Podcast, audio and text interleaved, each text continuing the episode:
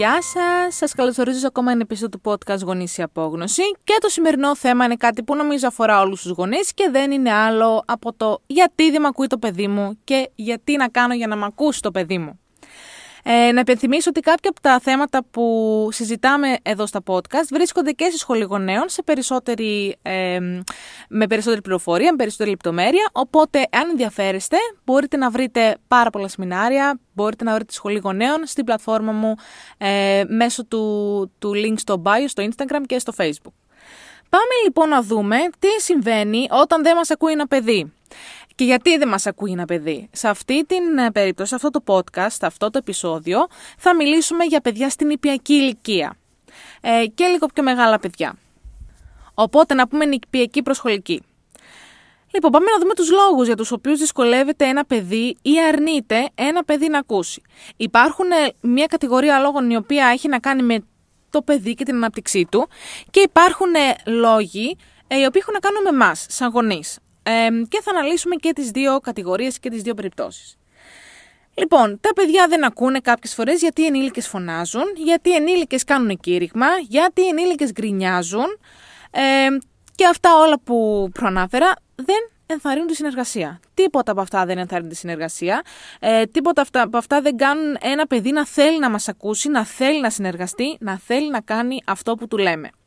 Και είναι πάρα πολύ σημαντικό να θυμόμαστε ότι αν εγώ πω κάτι σε ένα παιδί και δεν το κάνει και του φωνάξω, του κάνω κήρυγμα, γκρινιάξω, του δείξω ότι ξέρω εγώ αυτό το πράγμα ενοχλεί πάρα πολύ, τότε γιατί το παιδί να θέλει να με βοηθήσει, γιατί το παιδί να θέλει να συνεργαστεί μαζί μου.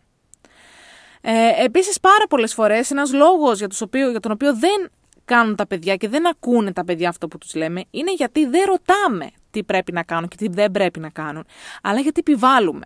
Επιβάλλω την άποψή μου, επιβάλλω αυτό που πρέπει να κάνεις, σου λέω τι πρέπει να κάνεις, σου δίνω εντολές και αυτό η αλήθεια ότι δεν πολύ λειτουργεί με τα παιδιά. Και πάρα πολλές φορές εξηγούμε και στους γονείς και εμείς και όσοι ασχολούμαστε με την γονικότητα ότι δεν υπάρχει λόγος να κάνουμε κήρυγμα, δεν υπάρχει λόγος να πετάμε απλά εντολές σε ένα παιδί, μπορούμε να το ρωτήσουμε αυτό που θέλουμε να κάνει. Για παράδειγμα, είναι πρωί, θα φύγουμε για το σχολείο. Τι κάνουμε μόλις ξυπνήσουμε? Κάνουμε τα δόντια μας. Τι κάνουμε πριν να πάμε στο σχολείο? Όταν έχει χυθεί κάτι κάτω, τι κάνουμε? Θα πάρουμε μια πετσέτα να το καθαρίσουμε. Και είναι πολύ πιο εύκολο να συνεργαστεί ένα παιδί μαζί μας, όταν το ρωτήσουμε τι κάνουμε μετά, γιατί του δίνουμε και ένα έλεγχο. Δοκιμάζουμε και λίγο το «Α, ναι, το ξέρω αυτό, θα το κάνω αυτό». Οπότε εθαρρύνουμε έτσι και την αυτονομία του παιδιού, παρά να του πούμε «Α, έχει σχέση κάτι το γάλα, πήγαινε πάρε τώρα ένα χαρτί να το μαζέψεις». Εκεί είναι πολύ πιθανό το παιδί να μην συνεργαστεί μαζί μας, γιατί απλά του φωνάξαμε μία εντολή, του είχαμε μία απέτηση. Πολλές φορές μπαίνουμε σε παιχνίδια εξουσίας με παιδιά, σε αγώνες εξουσίας με παιδιά και εστιάζουμε τόσο πολύ στο να νικήσουμε, στο να γίνει το δικό μας, να περάσει το δικό μας, που κάνουμε πιο σημαντική τη νίκη παρά τη σύνδεση και τη συνεργασία. Δηλαδή, έχω στο μυαλό μου ότι το παιδί πρέπει να κάνει κάτι, το παιδί αρνείται να το κάνει και εγώ μπαίνω εκεί σε μία θέση να θέλω να κερδίσω. Να θέλω εγώ να κάνει αυτό που θέλω να κάνει το παιδί, γιατί είμαι η μαμά, γιατί είμαι ο ενήλικας, γιατί είμαι ο μεγάλος, γιατί θεωρώ το παιδί πρέπει να κάνει αυτό που του λέω πάντα.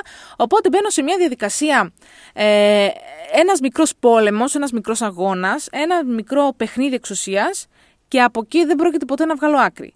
Δηλαδή μόλις το παιδί ανακαλύψει ότι πρόκειται για παιχνίδι εξουσίας και παλεύουμε να δούμε ποιος θα περισχύσει, ποιος θα πάρει τον έλεγχο, τότε πλέον δεν πρόκειται να συνεργαστεί καθόλου μαζί μας. Είναι πολύ σημαντικό να δίνουμε περισσότερο βάρος και περισσότερη αξία στη συνεργασία και στη σύνδεση παρά στο ποιος θα νικήσει.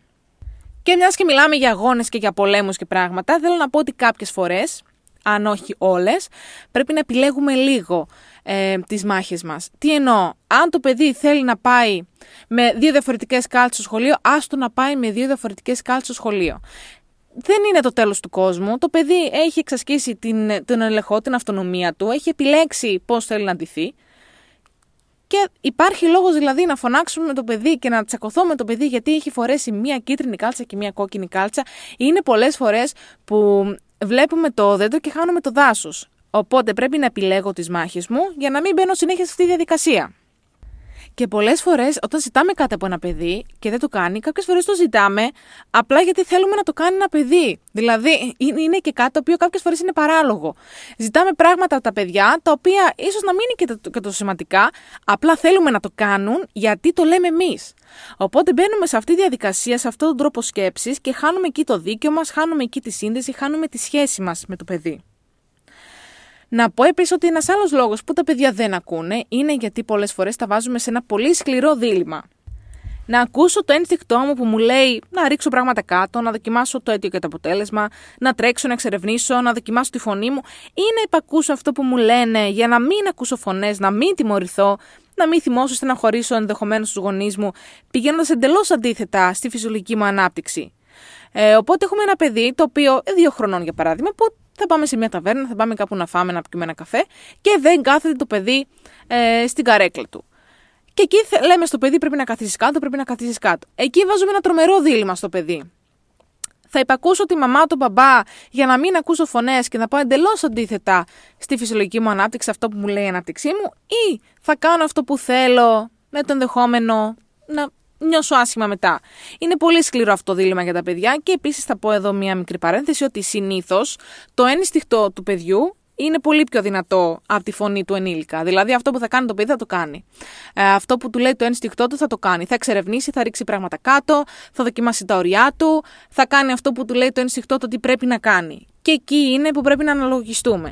Το κάνει αυτό το παιδί για κάποιο άλλο λόγο, το κάνει αυτό το παιδί γιατί δεν έχει άλλες δεξιότητες, το κάνει αυτό το παιδί γιατί απλά έχω μπει πάλι σε ένα παιχνίδι εξουσίας και προσπαθώ λίγο να δω ποιος θα κερδίσει ή όχι. Υπήρχε ένα βίντεο πιο παλιά που έδειχνε μία μαμά με το παιδί της, ήταν το παιδί μέσα στο καρότσι του σούπερ μάρκετ και έπαιρνε το παιδί τέλος πάντων με το καρότσι στο αυτοκίνητο και να κατεβάσει το παιδί και να πάει πίσω το καρότσι στο σούπερ μάρκετ. Και το παιδί είχε γραπωθεί από το καρότσι και δεν έφευγε και ήταν σε αυτό το βίντεο μέσα στο χώρο στάθμευσης μία μαμά η οποία κρατούσε από τα πόδια και τραβούσε ένα παιδί το οποίο είχε γατζωθεί εντελώς πάνω στο καρότσακι και δεν έφευγε με τίποτα. Και ήταν η μαμά και τραβούσε από τα πόδια το παιδί για να ξεκολλήσει. Αυτός είναι ένας ξεκάθαρα παιχνίδι εξουσίας, είναι ένας ξεκάθαρα αγώνας εξουσίας. Εκείνη τη στιγμή πρέπει να κάνουμε μια παύση, πρώτοι εμείς να κάνουμε ένα βήμα πίσω και να πούμε τώρα τι κάνω. Τώρα προσπαθώ να μπω σε ένα πόλεμο με ένα μικρό παιδί. Αφήνουμε το παιδί στο καρότσι και εξηγούμε, δίνουμε επιλογές. Κάνουμε μια σύνδεση, ερχόμαστε κοντά στο παιδί. Είναι αυτά ακριβώς που εννοώ ότι κάποιες φορές πρέπει να κάνουμε πρώτα εμείς το πρώτο βήμα. Και αυτό το βήμα συνήθως είναι βήμα προς τα πίσω. Άλλες φορές δεν κάνει το παιδί αυτό που του λέμε γιατί δεν έχει ακόμα την ικανότητα, τις κοινωνικές δεξιότητες που χρειάζονται για να φέρεις πέρα σε αυτό που τους ζητάμε. Δηλαδή, ζητάω κάτι από το παιδί, το οποίο είτε δεν το έχω μάθει να το κάνει, είτε δεν ξέρει το παιδί πώς θα το κάνει, δεν είναι ακόμα σε αυτή την περίοδο, σε αυτή την ανάπτυξη, σε αυτό το στάδιο ανάπτυξής του.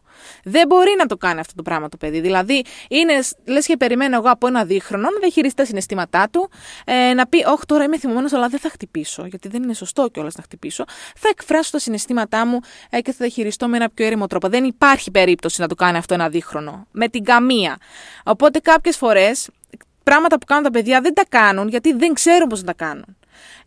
Και εκεί έχουμε 2 επιλογές. Ή αναγνωρίζω ότι είναι κάτι το οποίο δεν βρίσκεται ακόμα στο φυσιολογικό πλαίσιο του παιδιού, οπότε κάνω περισσότερη υπομονή, ή δείχνω στο παιδί τι είναι αυτό που του λείπει. Δηλαδή, αν το παιδί χτυπάει, είναι γιατί δεν ξέρει τι άλλο να κάνει. Όταν είμαι θυμωμένος, χτυπάω. Μου έχεις δείξει να κάνω κάτι άλλο? Αν όχι, πώς περιμένεις να κάνω κάτι άλλο? Ή λέμε στο παιδί να καθαρίσει το δωμάτιό σου. Του έχεις δείξει του παιδιού πώς να καθαρίσει το δωμάτιό του? Ή περιμένεις να μπει το παιδί μέσα και να κάνει πράγματα μόνο του? Κάποιες φορές τα παιδιά δεν κάνουν αυτό που τους λέμε γιατί δεν ξέρουν πώς να το κάνουν. Οπότε πρέπει να αφιερώνουμε και λίγο χρόνο στην εκπαίδευση. Να τους δείχνουμε.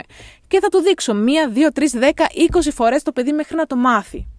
Είναι πολύ σημαντικό. Όταν το παιδί κάνει κάτι που μας ενοχλεί, αναρωτιέμαι. Του έχω μάθει κάτι διαφορετικό του παιδιού να κάνει, ή απλά περιμένω από μόνο του να έρθει μια επιφύτηση ότι «Α, ναι, δεν το κάνω αυτό, δεν είναι σωστό, να κάνω κάτι άλλο». Σαν γονείς παίρνουμε δεδομένα πολλά πράγματα. Γιατί τα ξέρουμε εμείς. Τα ξέρουμε εμείς τώρα στην ενήλικη ζωή μας. Ναι, τα έχουμε μπεδώσει, είναι κάτι δεδομένο. Ένα παιδί όμως δεν τα γνωρίζει όλα από την αρχή, δηλαδή κάποια πράγματα πρέπει να τα μάθουμε εμείς. Οπότε, αν δεις κάτι που κάνει το παιδί και είτε είναι ενοχλητικό είτε είναι λάθος, μάθε του κάτι άλλο. Και ναι, μπορεί να χρειαστεί να το δείξεις και 100 φορές. Θα το μάθει όμως, σιγά σιγά. Επίσης, μια άλλη ερώτηση. Του λέω να βουρτσίζει τα δόντια και δεν τα κάνει. Του λέω να κάνουμε μπάνιο και δεν θέλει να κάνει μπάνιο. Εδώ θα πω ότι ένα παιδί δεν έχει τις ίδιες προτεραιότητες με έναν ενήλικα. Δηλαδή, εγώ ξέρω ότι δεν βουρτσίζει το παιδί τα δόντια του, θα χάλασουν τα δοντάκια του, θα πρέπει να κάνεις φράγισμα, θα πονέσει, θα υπάρξει μια ταλαιπωρία. Δεν θέλω να περάσω αυτή τη διαδικασία. Για ένα παιδί δεν έχει απολύτως καμία σημασία αυτό το πράγμα. Για ένα μικρό παιδί που δεν έχει τις ίδιες προτεραιότητες που έχω εγώ, δεν το ενδιαφέρει κιόλας να βουρτσίζει τα δόντια του. Δεν το ενδιαφέρει και αυτό συνήθως πρόκειται για υγιεινή, κανόνες υγιεινής. Πράγματα δηλαδή να καθαρίσω τα χεράκια μου, να κάνω μπάνιο, να βουρτσίζω τα δόντια. Αυτά τα πράγματα δεν τα πολύ απασχολούν τα παιδιά. Δηλαδή, αν θα είμαι λερωμένος, αν θα είμαι καθαρός, και τι έγινε. Αυτά είναι προτεραιότητες των ενηλίκων. Δεν είναι προτεραιότητες όμως των παιδιών. Σε αυτή την περίπτωση πρέπει να το κάνουμε λίγο παιχνίδι. Πρέπει να φεύγουμε από τις εντολές και από τις απαιτήσεις. Πρέπει τώρα να κάνουμε μπάνιο. Έλα τώρα να κάνουμε μπάνιο. Πήγαινε αμέσως στο μπάνιο. Και να κάνουμε ένα παιχνίδι. Να δούμε ποιος θα πάει πιο γρήγορα στο μπάνιο. Να επιλέξουμε μερικά παιχνίδια για το μπάνιο.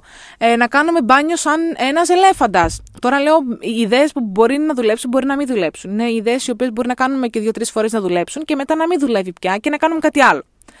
Οπότε κάποιες φορές είναι πολύ σημαντικό να ξέρουμε ότι αυτό που ζητάω στο παιδί και το έχω εγώ σαν προτεραιότητα, το να καθαρίσω δηλαδή κάτι που έχει χυθεί κάτω πριν να πάμε στη δουλειά, για το παιδί δεν έχει απολύτως καμία αξία. Δεν είναι η προτεραιότητά του. Η προτεραιότητα του είναι να κάνει κάτι άλλο. Οπότε και αυτό το σέβομαι, βάζω ένα όριο και προσπαθώ να το κάνω λίγο με παιχνίδι, να δώσω επιλογή στο παιδί, να του δώσω μία αυτονομία, ένα έλεγχο για να συνεργαστεί μαζί μου. Και όχι για να το ελέγξω, όχι για να κάνει αυτό που θέλω, για να συνεργαστεί μαζί μου το παιδί. Και κάποιες φορές αυτό σημαίνει ότι θα κάνω και εγώ πράγματα μαζί σου. Θα το κάνουμε μαζί αυτό. Δεν περιμένω να το κάνεις μόνος σου. Τέλος, πιθανόν το παιδί να μην σε ακούει γιατί νιώθει ότι εσύ δεν το ακούς. Δηλαδή, πάει να σου μιλήσει ένα παιδί και δεν έχεις χρόνο, δουλεύεις οτιδήποτε, είσαι πάνω στο κινητό σου, μιλάς με κάποιον άλλον. Και αυτό συμβαίνει συνέχεια. Πάει να σου εξηγήσει κάτι το οποίο έχει κάνει και το θεώρησες λάθος και το διακόπτεις για να πεις το δικό σου. Και αυτό είναι κάτι που κάνουμε και ενήλικες με ενήλικες. Δηλαδή, μιλάμε με κάποιον και περιμένουμε να τελειώσει ο άλλος, να σταματήσει να μιλάει για να πούμε το δικό μας. Δεν κάνουμε ενεργητική ακρόαση. Τα παιδιά ακούνε όταν τα ακούμε εμείς πρώτα και μιλάνε όταν κάνουμε ησυχία. Όταν σταματήσουμε να μιλάμε, όταν σταματήσουμε να προσπαθούμε να εξηγήσουμε, να εκλογικεύσουμε, τότε το παιδί θα νιώσει άνετα να μιλήσει. Όταν το παιδί νιώθει ότι μου μιλάει και εγώ το ακούω, πραγματικά το ακούω ουσιαστικά, τότε θα μου μιλάει και θα με ακούει κιόλας. Είναι πολύ σημαντικό. Σε αυτές τις περιπτώσεις λέμε ότι όταν βάλουμε τέλος πάντων τον χρόνο, τη διάθεση να χτίσουμε μια σχέση, κάποια από αυτά τα προβλήματα εισαγωγικά λύνονται από μόνα τους. Δεν υφίστανται πλέον γιατί έχουμε λύσει και έχουμε αντιμετωπίσει τη ρίζα του προβλήματος. Τότε το παιδί πιθανόν να μην νιώθει ότι παίρνει αρκετή προσοχή, ότι παίρνει αρκετή σημασία. Οπότε είναι κάποια πράγματα που πρέπει να το δουλέψουμε εμείς. Η ερώτηση γιατί δεν με ακούει το παιδί μου ρίχνει όλο το βάρος της ευθύνης στο παιδί που δεν με ακούει. Εγώ έχω γυρίσει λίγο από μέσα μου να δω τι μπορεί να κάνω που... Τέλος πάντων, σταματάει το παιδί να θέλει να μ' ακούσει, σταματάει το παιδί να συνεργαστεί. Οι απαιτήσεις μου είναι παράλογες ή είναι φυσιολογικές. Μπορώ να ενθαρρύνω το παιδί να κάνει κάτι, να με βοηθήσει να κάνουμε κάτι μαζί, ή στόχος μου είναι να κερδίσω και να περνάει πάντα το δικό μου. Αυτές είναι ερωτήσεις που πρέπει να κάνουμε στον εαυτό μας. Αν περάσει η σκέψη από το μυαλό, το παιδί μου δεν μ' ακούει. Ελπίζω να έχω βοηθήσει, να ήταν βοηθητικό το σημερινό επεισόδιο. Το επόμενο επεισόδιο θα είναι Ask the Parent Coach, οπότε θα κάνω ένα Q&A νομίζω γύρω στη Δευτέρα ή Τρίτη της επόμενης εβδομάδας για να μαζέψουμε ερωτήσεις και να τις απαντήσουμε μερικές από αυτές εδώ στο podcast. Σας εύχομαι μια υπέροχη εβδομάδα και θα τα πούμε στο επόμενο επεισόδιο. Γεια σας!